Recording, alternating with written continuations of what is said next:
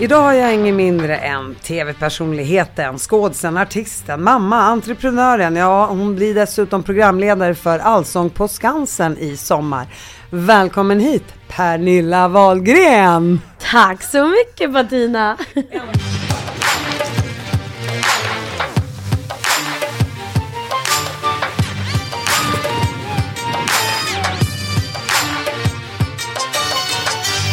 Äntligen sitter du här! Ja! Vad hände? Det tog tre år. Det tog tre år eh, och sen ringde en kär vän till oss båda och hade skitit i det blå skåpet. Han var livrädd för dig och frågade mig Pernilla, Pernilla, kan du göra mig en tjänst? Kan du rädda mig ur en knivig situation? Eh, kan du vara med i Batinas podd? Eh, ska jag berätta hela storyn för Ja, dig? gör För det, den är det. väldigt rolig. Jag och eh, Batina har en god vän som heter Viktor Nylén. Eh, han hjälper mig med so sociala samarbeten och dig brukar han hjälpa med din podd ibland också. Eh, du hade spelat in ett helt avsnitt tillsammans med en gäst. Du säger till Viktor, kan du ta hand om minneskortet? Vilket är då ett litet, litet kort. Och det är ju det vi har hela podden på. Eh, och försvinner det så försvinner ju allt material. Och det var precis det han gjorde. Han slarvade bort ditt minneskort. Och Bettina, jag har ju sett dig. Du är världens härligaste människa, men du har också ett humör. Kan... Ett glatt humör. Ett glatt humör. Men hade Viktor kommit till dig, eller det var, han ju, det var han ju tvungen att göra sen, men han visste att när jag ska gå till Bettina och berätta den här nyheten, jag har gjort det som du bad mig att inte göra. Jag har slarvat bort ditt minneskort. Hela podden, alltså hela avsnittet är borta med gästen som har suttit här och tagit av sin dyrbara tid. Så han, nej han mådde ju så dåligt. Så då ringer han till mig och säger, jag vet att Bettina har försökt få dig som gäst. Snälla, snälla, snälla, kan du tacka ja? Så att jag har någonting positivt att komma med när jag ska leverera den här negativa nyheten.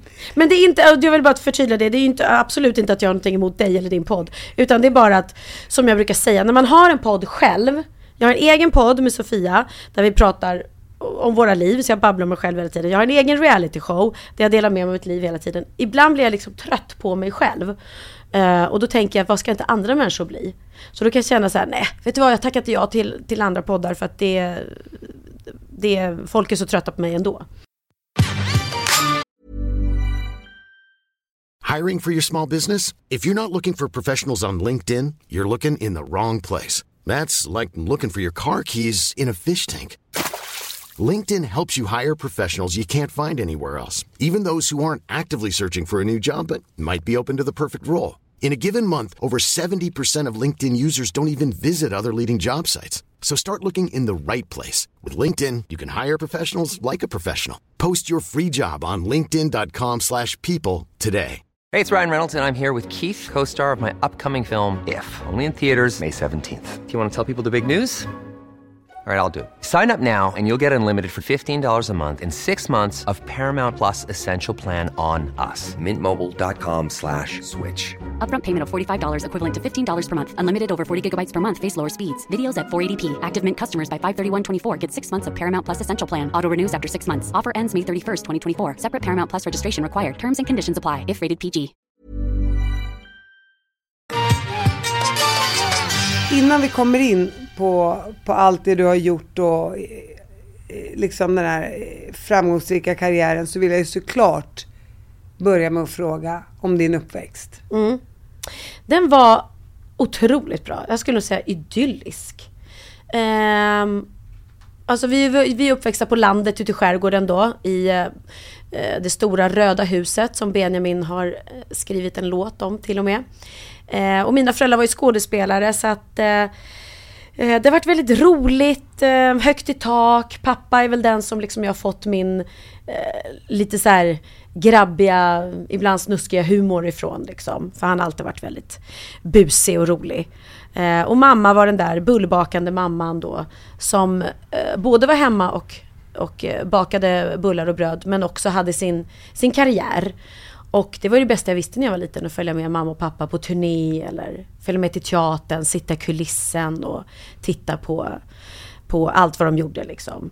Och eh, där tror jag också att min eh, rätt snuskiga humor kommer ifrån, för de spelade i slutet, eller när man började liksom vara sådär 9-10 år så spelade de mycket farser.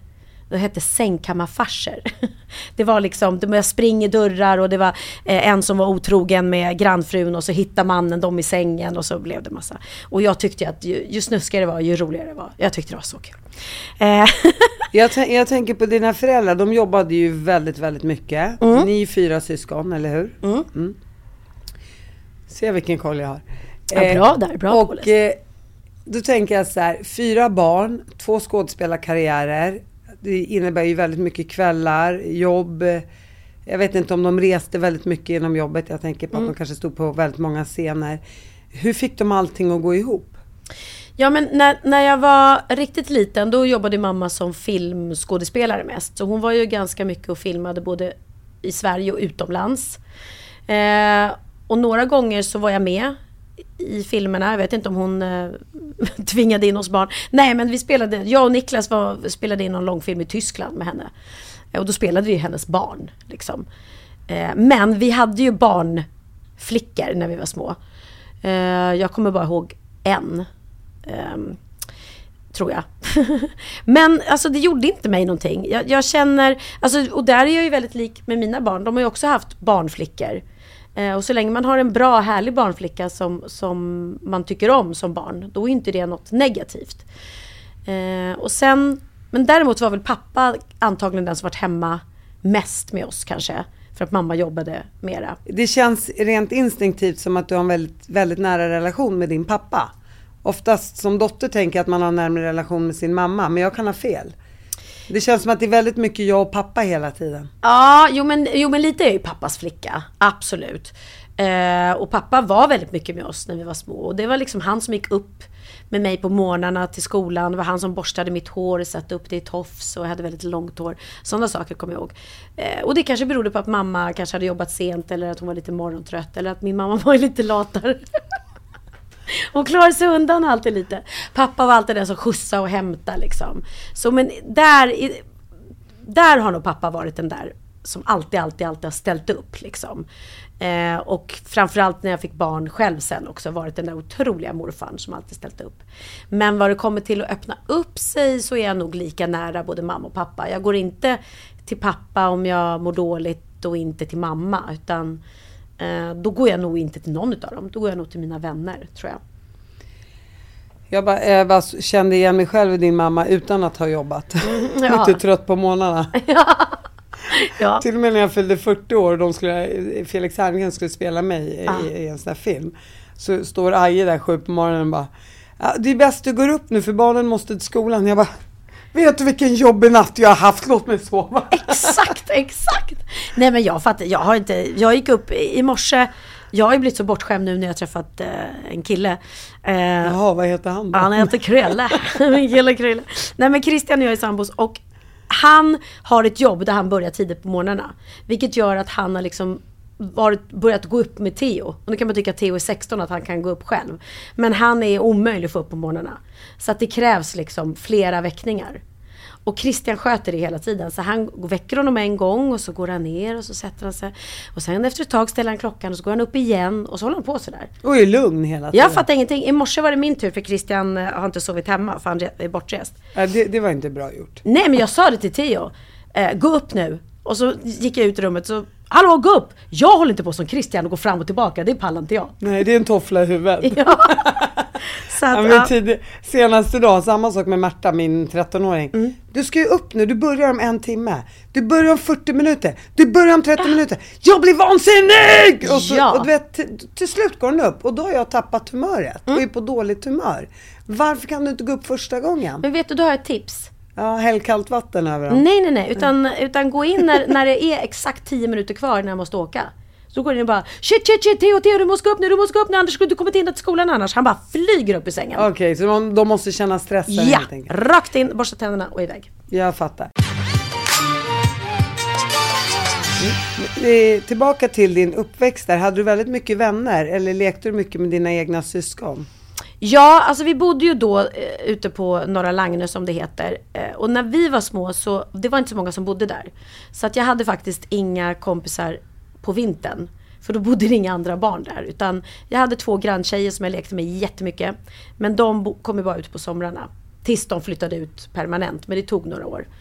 Eh, men annars så, ja. Nej men jag, väldigt mycket mina, mina syskon. Jag lekte väldigt mycket med eh, Niklas framförallt. För vi är liksom närmast i ålder. Sen tog det ju, Linus är ett sladdbarn. Så jag var nio år när han kom. Hur gamla var dina föräldrar då? När Linus kom, mm, mm, mm, uh, 39. Ja. Och på den tiden var det ju rätt gammalt att få barn när man närmade sig 40. Tänker jag. Men gud, du har rätt. Det var mamma. Ja, det måste hon vara. Ja, hon var 39. Och jag var 39 när jag fick mitt sista. Också en sladdis. Vi Ja, är väldigt lika där jag och mamma. Hon har tre, tre pojkar, en flicka. Jag har tre pojkar, en flicka. Hon fick ett sladdbarn, jag fick ett sladdbarn. Vad heter det? Nej men jag vet när min mamma blev gravid med nionde barnet. Hon var 40. Och jag bara, du skaffar inte ett barn till, så jag till henne. Det är pinsamt. Vet du vad folk pra- hur folk pratar om oss? Och ni lever på socialbidrag dessutom. Och vi invandrare. Gå och gör abort! Hon bara, det går inte, jag är tredje månaden. Och då tyckte jag att hon var en gammal kärring. Idag är ju 40 år, det är förstföderskorna på Östermalm är 40. Ja men liksom. typ, ja verkligen. Och det här är var då 25 år tillbaka i tiden, så jag bara tänkte på din mamma. Ja. Men eh, jag tänker så här, när man växer upp då i en kändisfamilj, eller vad man ska säga. Det var aldrig sådär i skolan, åh vem tror du att du är? Bara för att dina föräldrar är skådisar och så vidare. Jo, jag blev ju alltså mobbad i perioder. Om någon hade sett liksom, mamma gjorde ju filmer där hon var lite lättklädd typ på den tiden. Um, finns de och Käre John heter det. Och då, om, de hade, om de hade gått på TV eller något sånt då kunde man bli mobbad. Uh, och sen, Uh, men det var inte så farligt. Inte så farligt för, för uh, mamma och pappas skull. Däremot när jag var 11 så fick jag huvudrollen i musikalen Annie på Folkan i Stockholm som låg på Östermalmstorg. Kommer du ens ihåg Folkan? Du var inte Eh, inne på Öst- Östermalm då Nej så mycket? det, nej, det gjorde jag inte. Men jag känner till Annie, den här lilla hemlösa flickan. Precis. Mm, med rött hår. Exakt, och det var då jag blev mobbad. För då var jag ju tvungen att klippa av håret i en kort page och färga det rött. Så ena dagen så hade jag långt blont hår och nästa kom jag till skolan i kopparrött, alltså jättestarkt rött hår. Eh, och då, då blev jag ju mobbad såklart. Att de sjöng så här. Jag fångade en räv en dag. Men jag var ju så här, hallå sjung ni? Jag har ju gjort det för att jag ska spela mitt livs eh, roll. Jag tjänar pengar, en vad tjänar ni? Exakt, exakt. Fick 150 kronor per föreställning fick jag. På den tiden? Mm, kommer jag ihåg. Vad gjorde du för alla pengar? Eh, nej, men då sparade jag dem nog. Men sen eh, shoppade jag. Jag älskade kläder ända sedan jag var liten. Eh, så när jag var ute på turné eh, med Pippi Långstrump, där jag spelade Annika, när jag var 12. Då shoppade jag upp hela, hela gaget. Hela Och budgeten? traktamentet. Ja. Det var så? Vad, Ja. vad köpte du för något? Nej men jag shoppade kläder i varenda stad. Upp till gymnasiet fortsatte du med diverse... Gymnasiet? Jag har inte gått du har gymnasiet. inte gått gymnasiet? Nej, okej. Nej, Du alltså- slutade nian då? då? Ja, jag slutade efter nian. För grejen var att jag gick i Adolf Fredriks musikskola.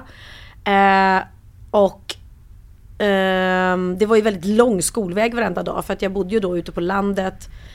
Eh, och så ta sig in. Alltså n- när vi var små fanns det inte ens motorväg ut till eh, Värmdö. Det har ju hänt ganska mycket under åren.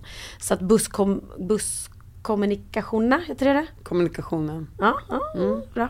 De var inte så, gick inte så ofta. Eh, så det var ett jäkla meck att ta sig till skolan. Och sen hade jag redan då, alltså jag spelade ju i de, alla musikaler som sattes upp på Folkan var jag med i. Mm, och sen spelade jag radioteater och eh, hade väl börjat jag tror jag släppte min första singel när jag var 16 år. Så att jag var ju liksom klar med vad jag ville göra. Och jag hade så mycket jobb så jag hade inte tid att gå i gymnasiet. Och vad var det för singel då?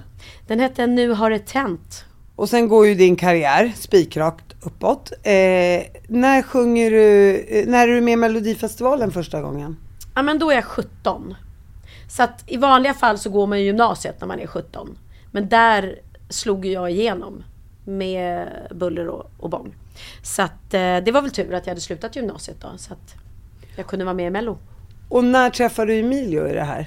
Emilio och jag träffades då i samband med Melodifestivalen för att jag ehm, ville ha två ehm, jag ville ha två dansare bakom mig. Och eh, då var det någon som sa att ja, men då ska du ha Emilio och Vito, de, de är de bästa. Och då, under eh, resans gång där så blev jag Emilio kära. Och, och vad var det du föll för? Nej men han var ju karismatisk, snygg, dansare. Eh, sen vet jag inte om jag undermedvetet För min farmor var ju halvitalienska.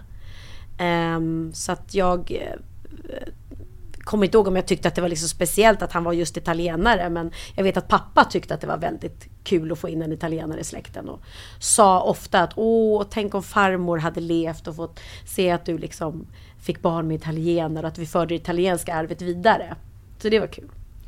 Och då är du 17 år. Mm. Och när får du ditt första barn?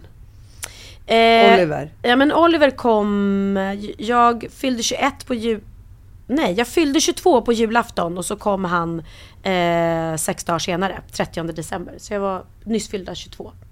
Så det kan man tycka är ungt, men jag eh, jag gjorde en tidig abort med Emilio och mådde så fruktansvärt dåligt efter det. Eh, bara kände eh, skam och skuld och kände också att nej, jag vill verkligen ha barn. Så att jag längtade efter att bli mamma. Så, så han var väldigt planerad och välkommen. Och du tänkte aldrig där och då, det är kanske är en dum fråga, men att ah, det här kanske inte är så bra för min karriär att skaffa barn när jag är ung, utan du bara körde på och var kär helt enkelt? Nej, men det var ju verkligen, och, och det var väl kanske också första aborten, att den skedde just för att Eh, vi, hade en, vi hade turné framför mig, jag skulle göra show på börsen. Alltså vi diskuterade verkligen det här, då kommer jag få ställa in jättemycket jobb. Och jag kände mig också kanske, oj ja, och, och lite så här, vad ska folk tycka? Att jag liksom popstjärna, den här unga tjejen blir med barn så, så ungt. Så det var nog mycket sånt som gjorde att, att vi valde att, att göra abort. Men sen kommer jag ihåg att jag träffade Malin Berghagen strax efter och vi gjorde någon plåtning. Och då berättade hon till mig, säg inte till någon men jag är med barn. Och jag mm. bara, åh, och då bara kände jag, men gud, det hade ju också kunnat vara nu. Och sen var det en, en stor sorg väldigt länge.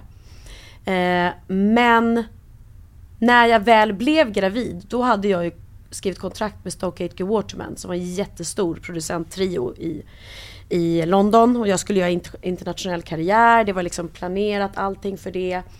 Så du hade redan skrivit kontrakt? Ja, ja absolut. Du bara, så nu kan jag föda? Nej, och då, då tror jag att jag kände så här, nej, eh, nu är jag med barn och det kommer nog förstöra mina chanser just nu att, med den här internationella karriären. Men då valde jag 100% barnet. Det fanns inte en, inte en tvekan där då.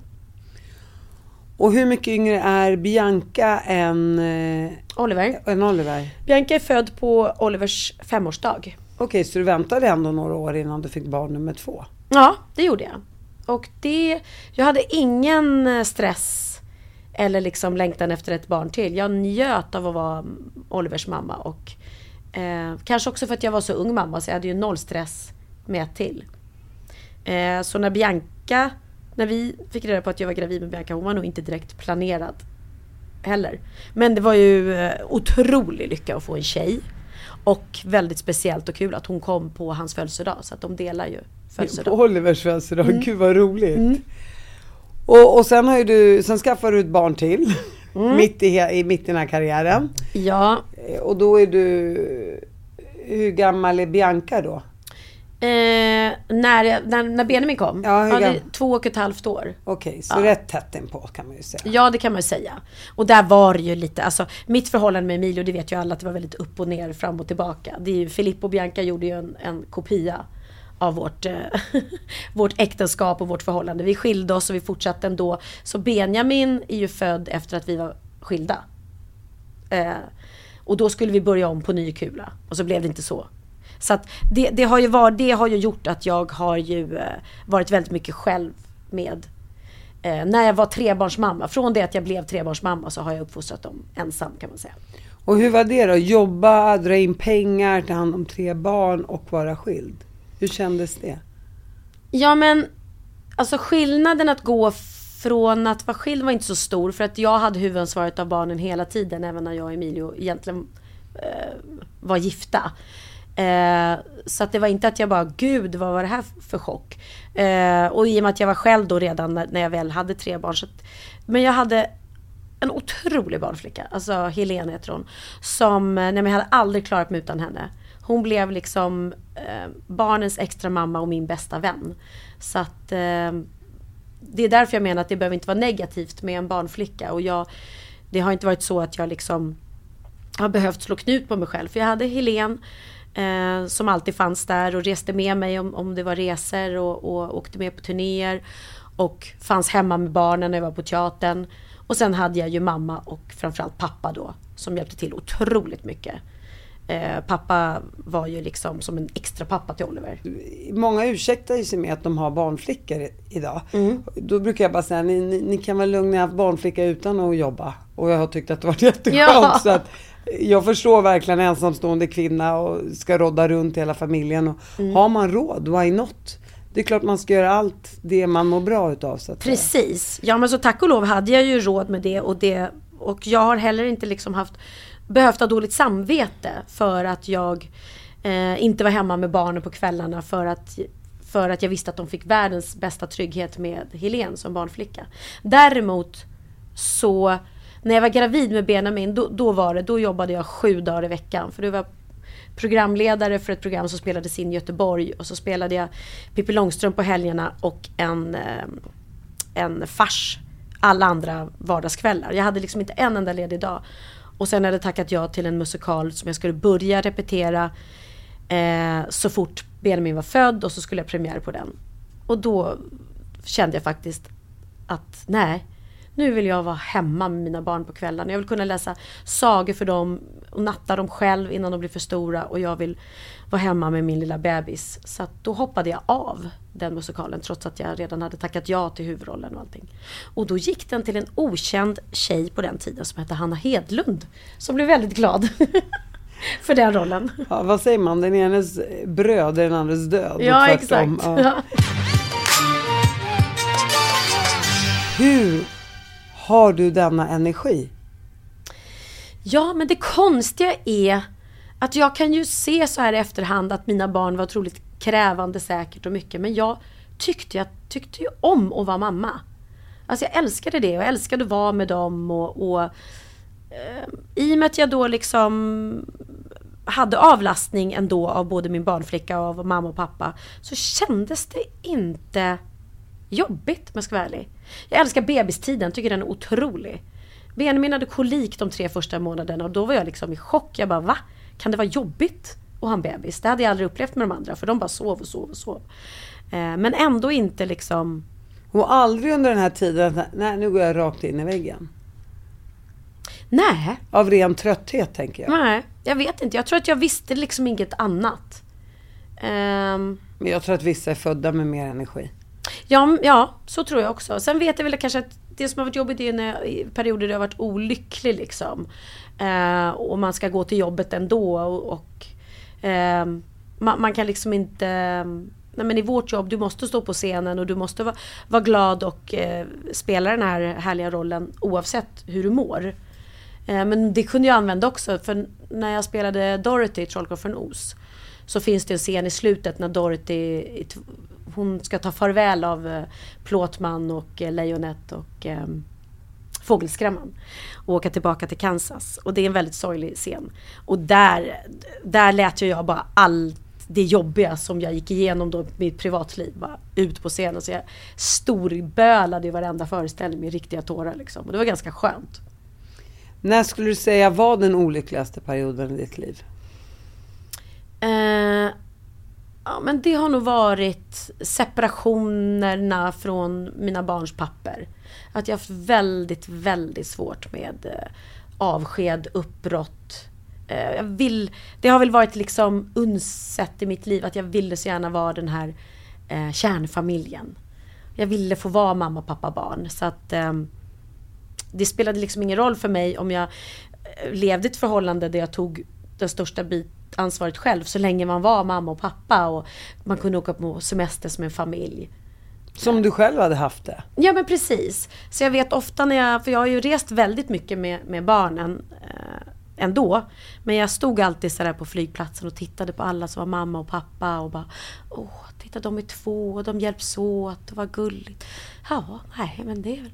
Så att det, det har nog varit min sorg att jag klamrat mig fast vid den där bilden av att man så gärna vill vara en familj. Och så behöver ju inte gräset vara grönare på andra sidan ändå. Men bara en... Nej, Men så här, så är det ju också. Man ser ju till det man inte har. Man ser ju inte till det man har. Nej precis. Och jag, men, men hade jag liksom ett, ett dåligt förhållande är ju bättre att lämna så att man mår bra och blir lycklig själv för då blir man en bättre mamma. Och jag höll mig nog kvar i det här dåliga förhållandet bara för att, för jag så gärna ville vara en familj också. Och också att jag var rädd för den här liksom varannan vecka-grejen. Oj. Att behöva vara ifrån mina barn. Liksom. Ja, men när det tog slut med Theos pappa, då var det så ytterligare eh, ett misslyckande kändes det som. Och ännu ett liksom, skilsmässobarn. Um, men det behöver jag inte känna med Christian. Nu hoppas jag att det blir vi för resten av livet ändå, för jag orkar verkligen inte uh, börja dejta igen. Och jag är väldigt lycklig nu. Jag vet också att det kan ändras såklart.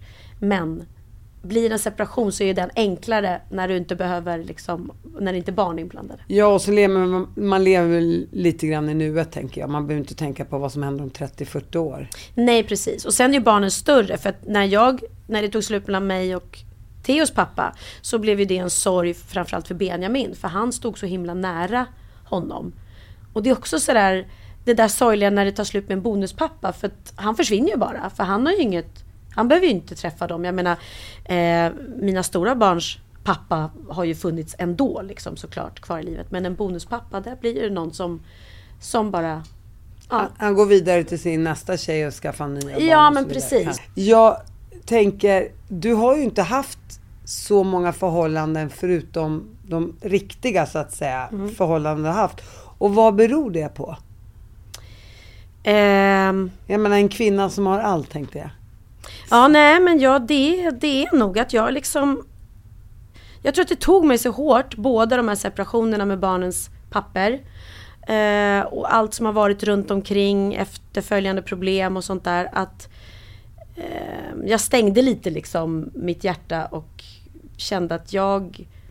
Det kommer jag inte öppna upp för första bästa. Och det gjorde jag inte heller. Eh, och sen kom jag till ett läge där jag inte var speciellt sugen på att träffa någon ny. Utan jag började liksom jag började hitta ett, ett lugn och en harmoni i min familj med barnen. Eh, för det har ju också jag menar när jag och Bianca började med Wahlgrens värld så var ju våran relation väldigt konfliktfylld och det var ju också jobbigt att liksom känna att Herregud, här skilde jag mig hennes pappa för alla problem vi hade och så har jag fått samma problem med min dotter. Jag kan inte skilja mig från henne. Nej men alltså det var, det var ju väldigt mycket konflikter. Varför? Uh, ja, för att Ehm, för att vi, vi, ja men det var väldigt mycket, åh vad ska man säga, men, men ehm, man kanske är färgad från gamla saker och eh, jag kanske gick ner, på, alltså gick ner på Biancas nivå när vi bråkade. Jag, blev, jag var väldigt lätt provocerad, tog åt mig. Eh, jag är, vi har ju sagt det både jag och Bianca, både jag och Bianca är två andra personer idag man lär sig hela tiden. Och eh, livet är ju en, en eh, inte en läxa, men, men man, man lär sig, man utvecklas. Det är en jag, erfarenhet. Ja, precis. Eh, och jag är en lugnare eh, mamma, en lugnare person idag. Och lev, lever ett väldigt harmoniskt liv. Så att, Skulle du säga att om du fick vrida tillbaka klockan lite, mm. att i dina bråk med Bianca, att du inte skulle ha gått ner på hennes nivå? Som många föräldrar gör, skulle, mm. vill jag bara tillägga. Ja, nej men hundra procent. Eh, åh, jag önskar att jag hade bemött hennes eh, eh, aggressivitet och hennes utbrott på ett helt annat sätt. Och att jag hade liksom, eh, istället för att bli lättsårad och, och kränkt och eh, gått in på hennes rum och försökt bli vän. Och även om hon hade kastat ut mig så skulle jag gått in igen tills vi blev vänner. Liksom. För att eh, hon har ju mått jättedåligt av det och jag har mått jättedåligt av det här. Och det hade vi inte behövt om vi bara hade liksom lärt oss att hitta nycklar. Jag, jag gör ju så här ibland när mm. min dotter är riktigt, eh, får man säga vidrig? Ja. så, så går jag in på nätet, jag bara, vidriga döttrar mot sina mammor och så, så här scrollar jag. Ah. Och så bara, ja min dotter, så tänker jag okej, okay, det här är normalt. Hur ska man bete sig? Ja. Och då är det där svälj bajsmackan. Ja, nej men jag tror att eh, alltså grunden till succén för Wahlgrens värld, det var ju just att vi var så otroligt ärliga med våra bråk. För vi hade liksom inget val.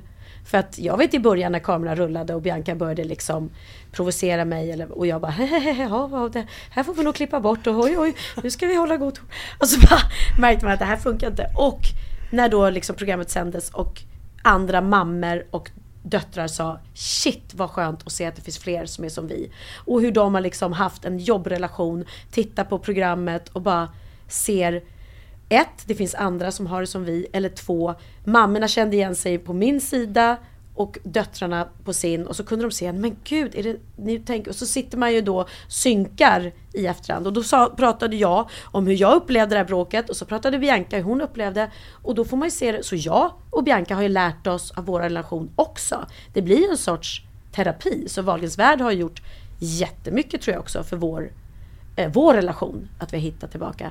Men som jag önskar, det är min största sorg att jag eh, inte var den här coola mamman, eh, den här lugna psykologiska... Fast Utan- Pernilla, så du, man, kan, man kan inte tänka så. Förlåt Nej, att jag men säger jag det. har Du också gjort haft ett humör, tro fast, mig. Fast du har gjort ditt bästa. Ja, alltså jag- Mm. ensamstående, eh, f- fyrbarnsmamma till slut, eh, två män bakom sig, försörja familjen. Det är klart man blir trött, det är klart man blir provocerad. Man är inte mer än en människa. Alltså lägg ingen skuld på dig själv, snälla. Nej. Alltså gå, gå hem till varenda arabisk familj i det här landet så skulle du, skulle du ge dig själv en guldstjärna. Så att, Nej men det är också viktigt för det vet jag att det var ett tag när de var så här, du tror att du är världens bästa mamma och det är verkligen så här, nej. Jag tror inte det. Jag, som du säger, jag gör mitt bästa och ibland så bara brister det liksom. Man, Man kan inte hålla på och ångra utan man blickar framåt. Du har ju fyra Mm. Men- fantastiska barn vill Ja men det har jag. Men jag tror också att det som du sa är väldigt viktigt till andra som är i den situationen. Att det här att svälja bajsmackan. För jag vet att när jag och Bianca bråkade ibland och så var det enorma bråk och så gick hon ner på sitt rum. Och så kanske Jessica då, min kompis som då även var min svägerska, sa men ska du inte gå ner och, och, och säga förlåt? Va? Ska jag säga förlåt? Vad ska jag säga förlåt? Det är hon, det är hon. Jag tänker inte säga förlåt.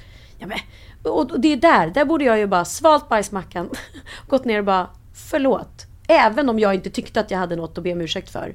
För det hade liksom hjälpt henne. Men så du, du väldigt håller dig på din kant idag så att säga. Ja men jag är ju så otroligt tacksam och glad över den fina relation vi har idag. Eh, som vi också säkert har fått. Vi är otroligt tajta. Mycket också tack vare att vi har gått igenom så mycket. Så eh, att hon kommer till mig och öppnar upp sig för mig och pratar om sina problem. Det är ju den finaste finaste betyg man kan få som mamma. Att ens dotter vill det. Och där är jag ju väldigt lyssnande och ger gärna råd men inte dömer. Liksom, utan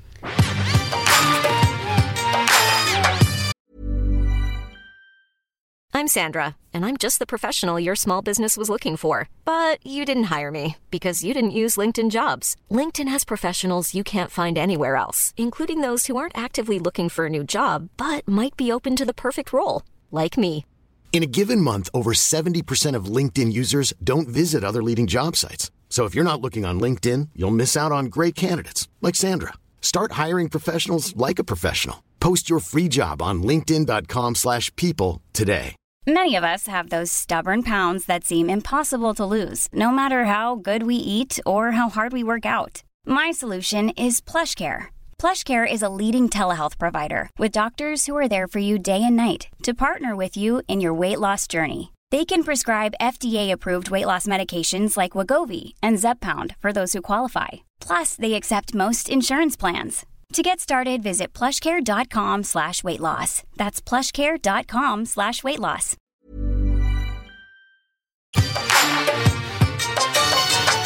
Din dotter är framgångsrik eh, såklart. Jag menar, sjukt duktig på att dansa Let's Dance. Gick ju bättre för henne än för mig. Men, Men för mig med. ja, ja, hon är fantastisk. Och sen kom det här Wahlgrens värld, hon har Kaja. Det går ju Hon har fruktansvärt. en egen talkshow. Hon har en egen talkshow på femman. Hon är fruktansvärt bra. Jag sa det. Hon är också rolig, Bianca, måste Mm. jag säga. Gud ja. Jag sa det. A Star is Born, sa jag till henne efter den här talkshowen.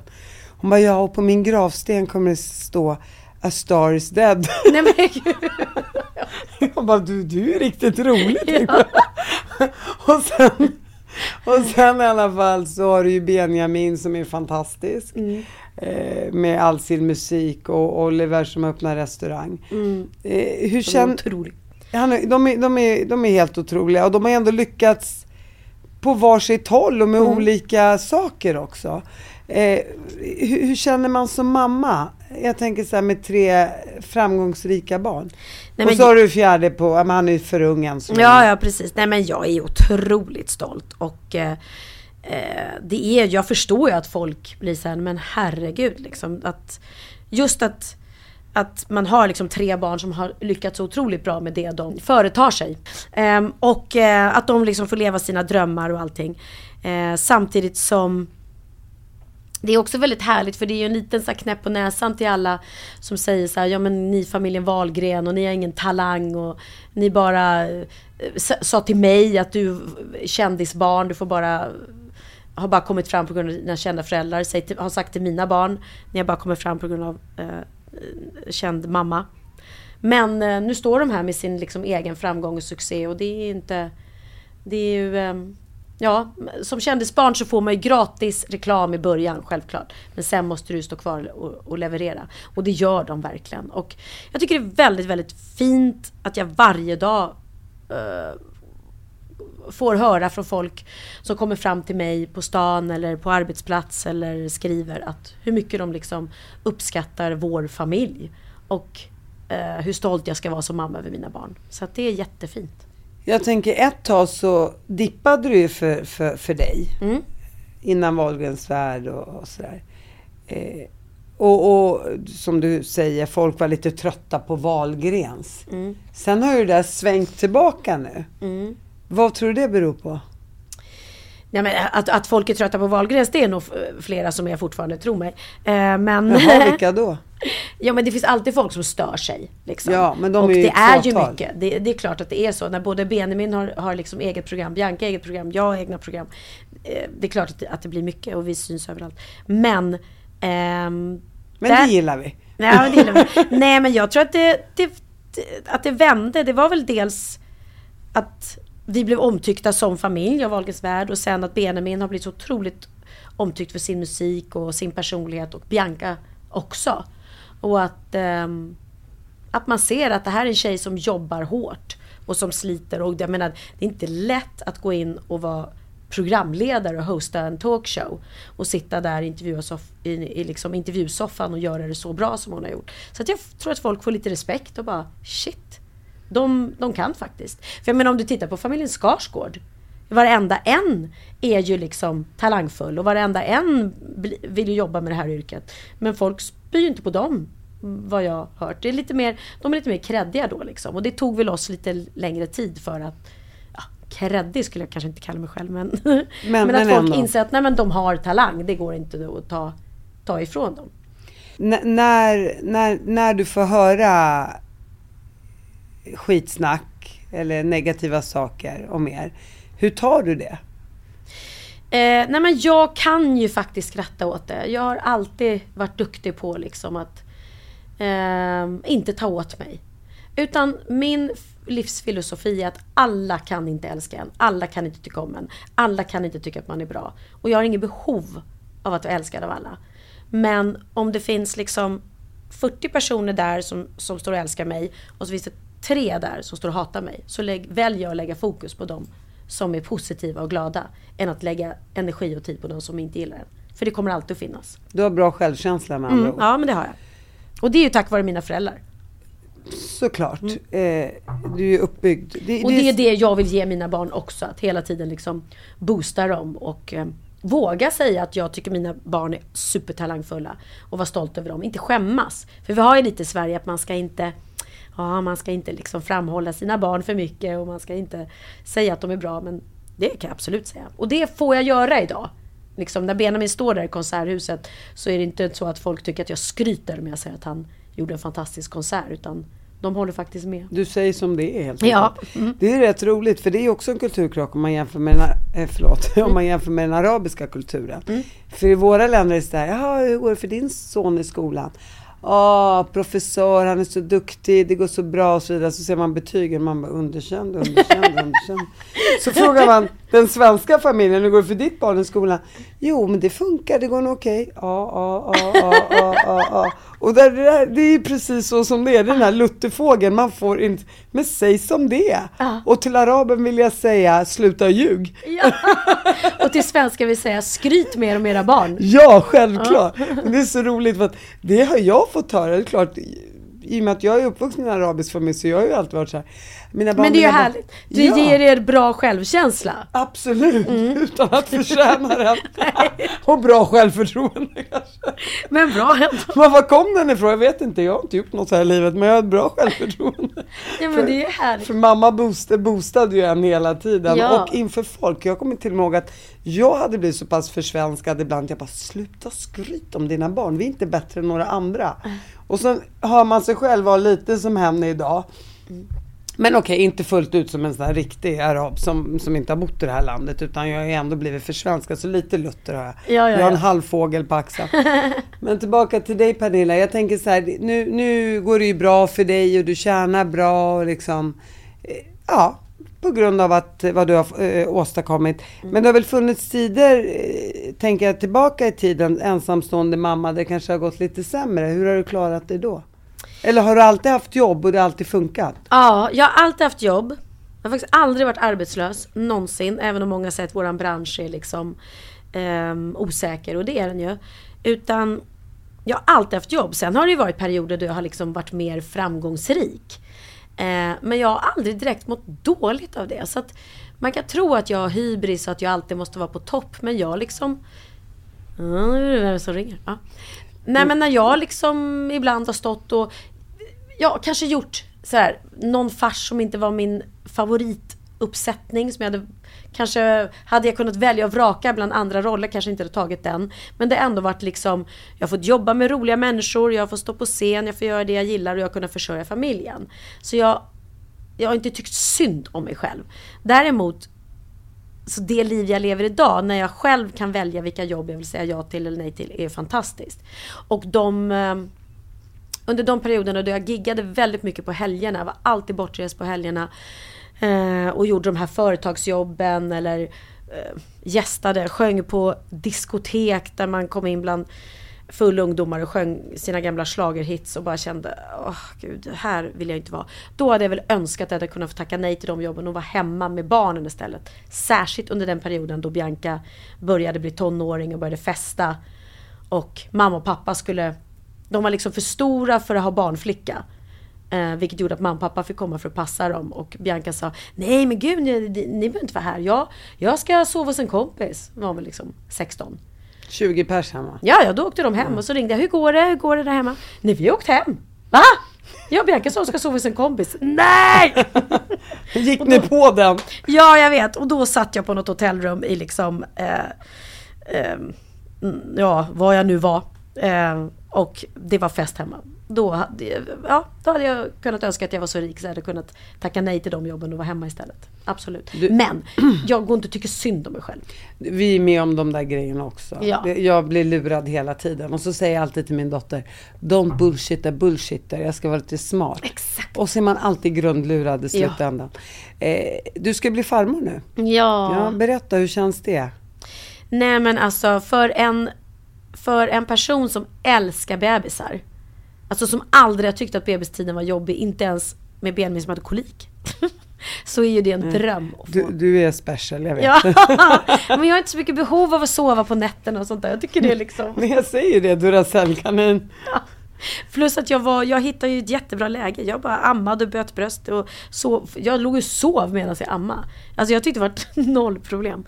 Eh, nej men och den här bebisdoften och liksom, och vi är ju en så kärleksfull familj. Så att vi pratade om det häromdagen, vi var ute och käkade middag på mors dag, jag och alla barnen. Och då sa vi ju det, jag, Benjamin, Bianca och Theo. Vi bara, fatta att vi ska få en bebis. Vi ska få en bebis. Vi tycker att, eh, alltså, Ollis bebis är ju vår också. Vad säger mamman? Zoe, nej hon dör för mig. Ja. Ja, jag tror det. Nej men jag kände faktiskt att hon gillar, Även hon? mig. Ja, ja, ja. What's not to like? Va? Ja, jag måste prata med Bauer tror jag. Finns det, no- finns det någonting hos dig som han, älskar, som han inte gillar? Oj, Det finns det ju säkert, men han är också otroligt positiv och älskar ju mig väldigt mycket. Men han skulle nog önska att jag lyssnade mer, för han kan ju säga saker till mig och sen så glömmer jag totalt bort det. Um, ja men vi skulle ses, vi skulle tömma Biancas lägenhet, för vi har ju lånat hennes lägenhet um, under tiden som jag inte hade något hem när vi byggde huset. Och så skulle vi åka dit och tömma den och ja, jag kommer dit säkert en halvtimme för sent. Han hade redan suttit och väntat på mig i trappuppgången. Eh, och kommer in där glad i hågen och bara ja, då kör vi. Han bara okej, okay, öppna du då. Jag bara va? Vadå öppna? Jag öppnar, men jag har ingen nyckel. Nej men va? Har du ingen nyckel? Nej. Men jag, jag sa ju det till dig, glöm, det var ju sista jag sa. Glöm inte att ta med dig nyckeln till Biancas lägenhet. Jag bara, men du kan inte bara säga sånt en gång. Det hör ju inte jag. Det, sånt måste man skriva till mig i sms. Man måste påminna mig. Uh, och då blir han nog lite så här, lite trött på mig men, uh, men ändå bara, ja ja, okej, nej men det är ingen fara. Vi åker hem, vi tar det en annan dag. Han får inget utbrott eller någonting. Han har aldrig fått ett utbrott? Nej. nu har det gått två år. Jag tänkte så här, men någon gång kommer det bara brista. Men alltså, nej. Och jag säger till honom också, jag är väldigt krass. Jag bara, du måste lära mig, så här är jag. Ja, man måste ta saker med mig många gånger. Och jag vet ju inte om det är så att jag har någon diagnos eller någonting. Men, men eh, ibland kan jag skylla på det. Bara, men jag tror att det finns någon liten släng ADHD där. Men vad tror du jag har skyllt på hela mitt liv? Ja men eller hur! Och då får man säga så, då funkar jag så att jag eh, jag lyssnar, det är som jag läser ett meddelande. Jag, folk skickar meddelanden till mig, jag läser bara en del. Och så bara, men, men jag skriver det meddelandet, va? Och så går jag tillbaka, men gud jag har skrivit massa saker här. Jag tar bara in en del av informationen, inte all.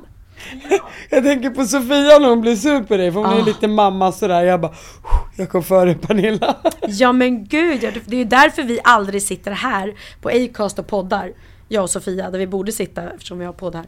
Utan vi sitter alltid hemma hos mig. För att hon, hon upptäckte det. Om vi, om vi poddade någon annanstans eller hemma hos henne till exempel. Då kommer jag alltid ja, för sent. Men när du är hemma hos henne, då är det direktören som... Nej, nej, nej. Om vi är hemma hos henne, det går inte för då kommer jag för sent. Nej, okay, jag, jag tänker så här, snälla rara hon är hemma. Alltså det, jag tycker att jag ger henne lite egen tid om jag kommer sent. Så hon kan pyssla hemma. Det tycker inte hon.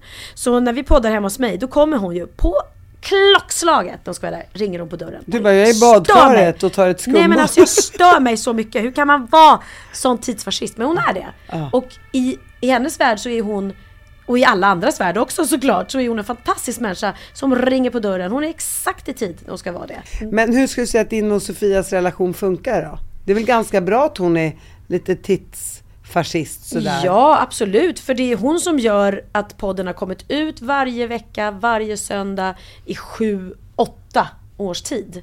Det är helt otroligt. Och det är ju för att hon är liksom den drivande, hon som ser till att podden blir gjord. Eh, hon får ju hand om allt det praktiska eh, runt omkring den. Och jag menar ibland har vi liksom sms-grupper och då, jag reflekterar att det skrivs men så länge det är fler personer inblandade då låter jag henne liksom sköta det. Så där är ju hon otrolig. Och sen kan ju hon säga att hon gillar mig för att jag är som jag är. Så vi kompletterar ju varandra liksom arbetsmässigt och i podden. Och jag älskar Sofia. Hon är otroligt, man, man, det är lätt också att sitta och säga att hon bara är hård och si och så. Men hon är ju otroligt varm och eh, generös människa och jätterolig. Eh, det är inte alls bara jag som är rolig, hon är skitrolig. Verkligen. Mm. Vi älskar Sofia. Älskar Sofia. Men du, någon gång måste hon väl ha fått ett utbrott på dig tänker jag? Ja men det har hon säkert fått men kanske inte, men hon kan, säga, hon, hon kan just säga så här om jag bara Ja men gud, eh, förlåt jag är lite sen. Jag har också ett liv. Min tid är också, alltså det där, den kan du säga. Och du, du har aldrig stört dig på Sofia då? Jo men jag kan ju störa mig på att hon är, eh, ja men säger vi så här, eh, typ så här, vi har ju poddat då när jag varit ute på turné. Och då poddade vi på lördagarna mellan när jag har dubbla föreställningar. Och då kan jag säga så här, men vi kör vid 17.30. För föreställningen brukar sluta lite innan. Då hinner jag kanske få av mig scenkläderna, sätta mig i logen, ta upp mikrofonen eh, och köra. Men 17.30, prick, då ringer hon ju. Och då är det missat samtal och sen kommer sms. När kör vi? Och så kommer sms, frågetecken, frågetecken, frågetecken. Och så sms, jag väntar. Och då är kanske klockan 17.35. och jag bara, jag har inte ens hunnit få av mig mina scenkläder. Jag står på scen. Ta ett chillpill, det är vad du vill. kan bli så, herregud. Men jag vet ju hon är liksom. Och, och, Och hon och, sitter ju där beredd, hon är beredd. Får hon höra tiden 17.30 då, då är hon beredd exakt 17.30. tillbaka till Christian här. Ja, nu ska vi prata lite om, om ditt äktenskap snart. Jag Mm. menar, det är ju din fästman faktiskt. Ni är ju förlovade. Ja! När han friade till dig, Mm. var det verkligen ett rungande ja från din sida? Ja, hundra procent. Det var det verkligen och det var väldigt... Eh, ja men det, det var så bra. Han valde eh, tillfället väldigt rätt. Han, jag var inte beredd på det, vilket var härligt. Så det kom verkligen som en överraskning. Och, och det har jag varit ärlig med och sagt till honom också. Hade han frågat mig liksom ett år innan så hade jag inte varit... Då hade det inte varit ett rungande ja. Eh, för att även om jag liksom har varit kär i honom och älskat honom sen dag, alltså sen vi blev ett par. Så behöver man en tid på sig att verkligen känna efter, är det här rätt? Vi behöver ju lära känna varandra, vi behöver hitta varandra, vårt vi, vi behöver se, kan vi liksom funka en vardag tillsammans? Så att man inte liksom friar när det är lite nyhetens behag och sen så går det åt käpprätt åt pipsvängen. Utan jag känner ju idag att jag vill bli gammal med Christian. Och jag tror på vår kärlek jättemycket. Och jag känner inte att jag har liksom saker med mig i bagaget som eh, påverkar vårt nuvarande förhållanden. Och han känner exakt likadant. Och att vi båda två är liksom 2.0 människor. Så jag tror att vi har mötts väldigt rätt tid i livet. Och vad säger eh, barnen om er relation? Han har ju barn sedan tidigare och du har ju fyra barn. Ja, och det, det funkar. Funkar allt? Ja, det funkar otroligt bra. Eh, och i och med att vi har vuxna barn som inte bor hemma så har vi inte heller där, oh, barnen måste komma överens eller liksom ehm, den biten utan eh, Så ni har inte lagt det på dem att nu, nu måste ni gilla varandra här utan det har bara kommit naturligt? det har kommit naturligt, verkligen. Och eh, jag alltså, älskar eh, att dö för, för, för Christians barn och barnbarn. De är så sköna, gulliga, eh, sköna människor. Det hade jag också varit lite rädd för innan. Tänk om man träffar en kille som har osköna barn. Eh, nej, 100 procent, de är assköna. Eh, och även om inte vi har haft den där stora familjemiddagen som vi kanske, eller Christian främst drömmer om. när vi ska sitta då alla barnen och barnbarnen tillsammans. Den har vi inte fått ihop än. Men när den kommer så vet jag att det är inga problem. För att eh, våra barn, det finns inget, Eh, nej det är otroligt, jag är otroligt glad och tacksam faktiskt. För att det blev så bra. Jag tänker att du har ju en väldigt, väldigt bra ekonomi och framgångsrik kvinna och så vidare. Hur känns det att jag menar, jag vet att du inte bryr dig, men det är ändå en, liksom en intressant fråga. För jag tänker, jag var ju gift med Aje och, och samhället ser vi lite grann så här som på, kvinnan kanske än idag. Att så här, men hon tar hand om barnen och så vidare. Och, mannen är lite familjeförsörjare. Även fast det där har ändrats väldigt mycket och vi har gått mot ett mycket mer jämlikt samhälle. Eh, tyvärr tänkte jag säga. Nej, jag skojar bara. Martina bara, fan också. Fan också. Eh, Men eh, i ditt fall är det ju tvärtom. Där är Mm. ju du som drar in de stora pengarna. Så här. Hur känns det då att du är kvinna och han är man? Eh, ja, men för mig är det ju, helt ärligt, har det alltid varit så. Jag har alltid varit den som har tjänat mest i mina förhållanden. I alla förhållanden. Ehm, så det är inget konstigt. Däremot så är det väldigt härligt att ha träffat en man som verkligen vill bidra med det han kan. Eh, och som inte bara lever liksom på mina pengar. Eh, utan han använder, han, han betalar en del liksom nu är det ju jag som äger huset men han är med och betalar för vår boendekostnad och han är väldigt generös och är vi ute och äter eller liksom, jag ska säga att det är han som handlar eh, hemmaten till 99% Så ibland får jag liksom säga, men gud jag måste swisha dig, jag har inte handlat mat på hur länge som helst. Nej, nej, nej, det behöver du inte göra. Eh, så han är supergenerös där och sen så är det så att om vi ska resa mycket eller någonting så ibland så självklart kan han säga så här, vet du vad, jag, tyvärr men det har inte jag råd med. Och då är det upp till mig om jag känner, men vet du vad, då bjuder jag dig på den här resan eller också ehm, så att, nej det, det, det faller sig väldigt, väldigt naturligt. Han är noll eh, gold digger skulle jag säga. Och barnen, det är inte så att barnen tänker när du ger hans barn uppmärksamhet att men vänta nu ger du Christians barn för mycket attention. Och Nej men där har vi också väldigt, eh, väldigt lätt för oss. Att, eh, och, och också väldigt skönt att jag ibland vill jag ha egen tid med mina barn, ibland har han egen tid med sina. Um, så att det finns inte, det finns ingen konkurrens, det finns ingen svartsjuka, det finns inget... Eh, det finns noll sånt. I, både i vårt förhållande och samma sak med barnen. Inget att han tycker, ha gud vad du ägnar dig åt, åt dina barn, ägnar dig åt mina mer. Nej. Jag tänker på dina två exmän nu när du har träffat mannen i ditt liv. Tredje mm. gången gilt. Ja. Eh, är de glada för din skull? Ja men alltså det tror jag. Det tror jag verkligen. Och också väldigt skönt att veta idag att jag skulle kunna ha eh, skulle det vara någon tillställning att, att något händer, som att om Bianca skulle gifta sig säger vi. Nej men det skulle inte vara något konstigt. Jag skulle kunna ha alla mina exmän i samma rum och vi skulle kunna ha en bra, även om vi inte är bästa kompisar, eh, så skulle vi lätt kunna ha en, en trevlig middag. Och eh, det är det bästa jag kan ge mina barn. Att ha en bra relation med deras papper. Jag tänker, du stundar ju ett bröllop. Mm. Ja. Och finns det några hemlighetsmakerier runt det här bröllopet? Eller känner du att du vill ha ett riktigt prinsessbröllop? Är du öppen med hur du vill ha ditt bröllop? Ja men vi håller väl på och funderar just nu. Vi har inte bestämt oss än. Vi har sagt att vi vill skjuta fram det lite. Så att, eh, nu friade ju Christian i julas. Så det logiska eh, hade kanske varit att man skulle gifta sig då den här sommaren. Men det kommer vi inte hinna. Eh, och jag vill inte stressa fram det här. Och jag, är det något jag är dålig på och har svårt för och avskyr så är det att planera och organisera. Så att det här måste jag ju lägga på någon annan. Jag kommer inte klara av det här. Sofia verkar ju bra. Sofia? Nej men jag måste ha någon wedding planner. Melina kanske eller något. Bianca och Melina får göra det här bröllopet. Så jag och Christian håller väl på att komma. Vi har tittat på lite ställen och vi, vi är väl sugna. Från början var vi sugna på att gifta oss i Marbella. Men sen har det kommit lite andra så tips från Sverige och kanske man skulle åka och titta på något ställe här. Och, ja, vi får se. Vi, vi har faktiskt inte, inte bestämt något än.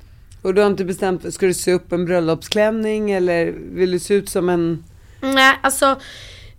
Jag tror att jag kommer köpa en färdig klänning och att den kommer inte vara liksom... Eh, vi har båda varit gifta tidigare, vi har gift oss i kyrkan. Eh, jag hade på mig värsta prinsessklänningen. Kommer inte hoppa i något sånt igen.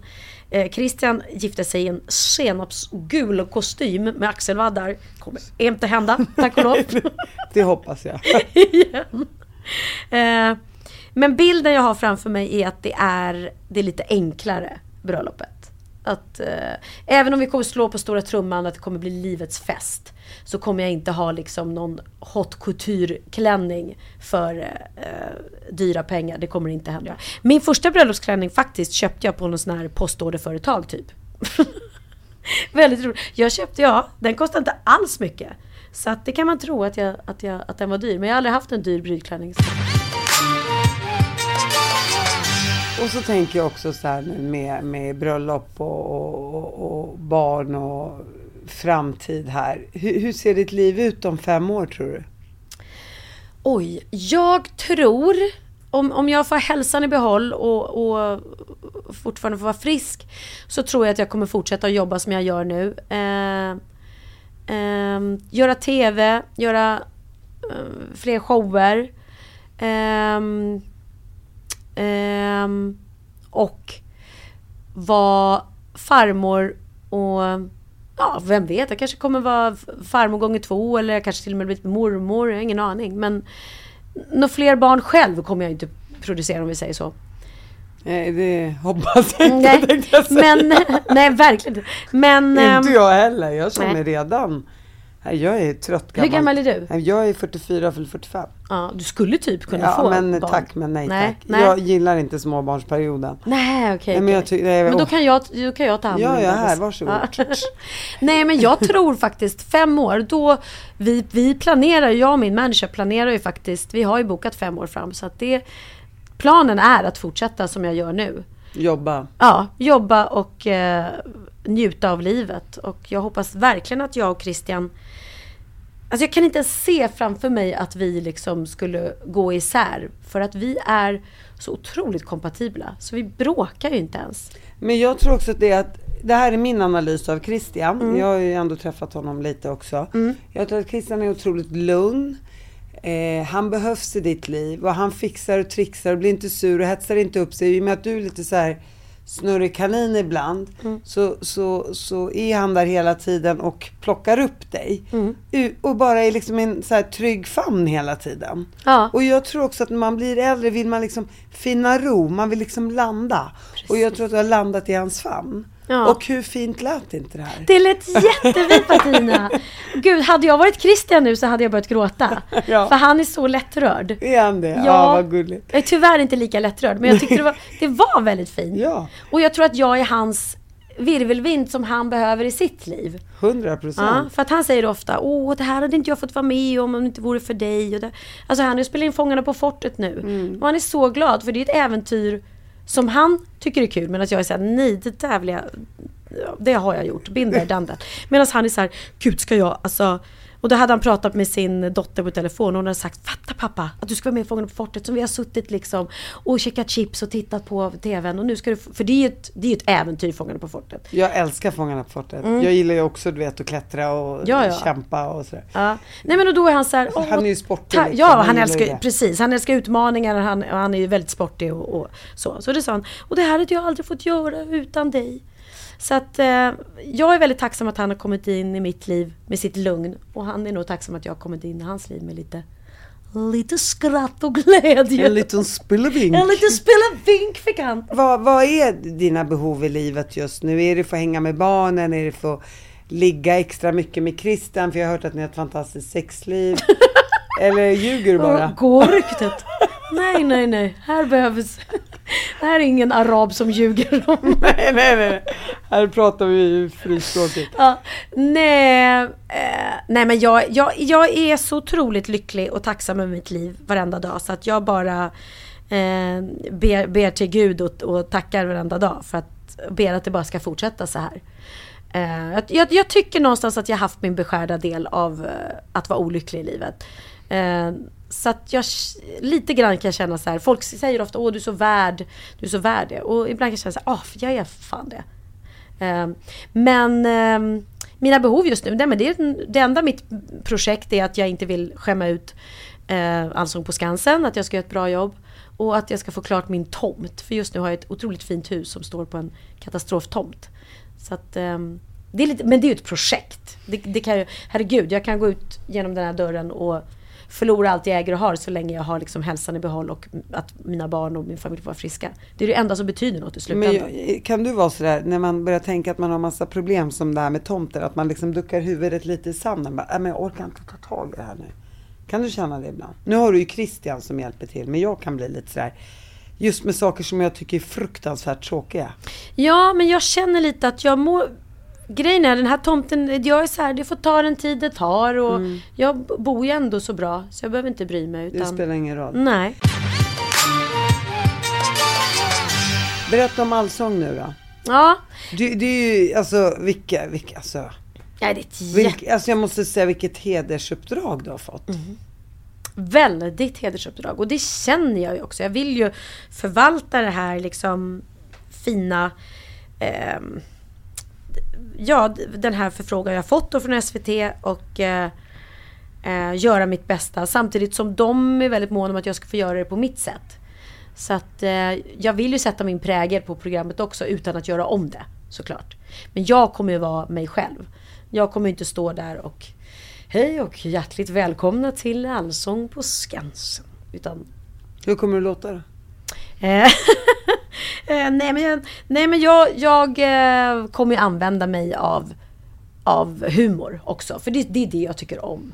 Och det är det som liksom har blivit min nisch de senaste året, åren. Vilket jag är otroligt tacksam för. Att jag får jobba, och göra mina humorshower.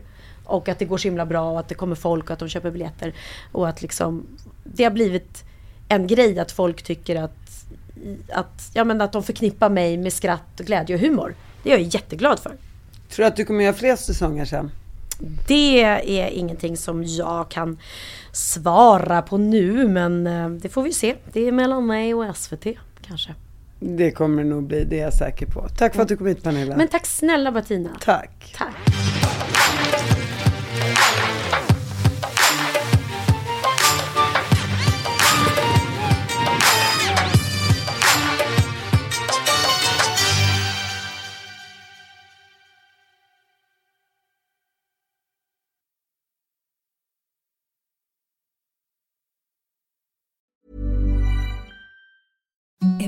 The softest sheets you've ever felt. Now imagine them getting even softer over time. That's what you'll feel with Bowl and Branch's organic cotton sheets. In a recent customer survey, 96% replied that Bowl and Branch sheets get softer with every wash. Start getting your best night's sleep in these sheets that get softer and softer for years to come. Try their sheets with a 30-night guarantee. Plus, get 15% off your first order at bowlandbranch.com. Code BUTTERY. Exclusions apply. See site for details.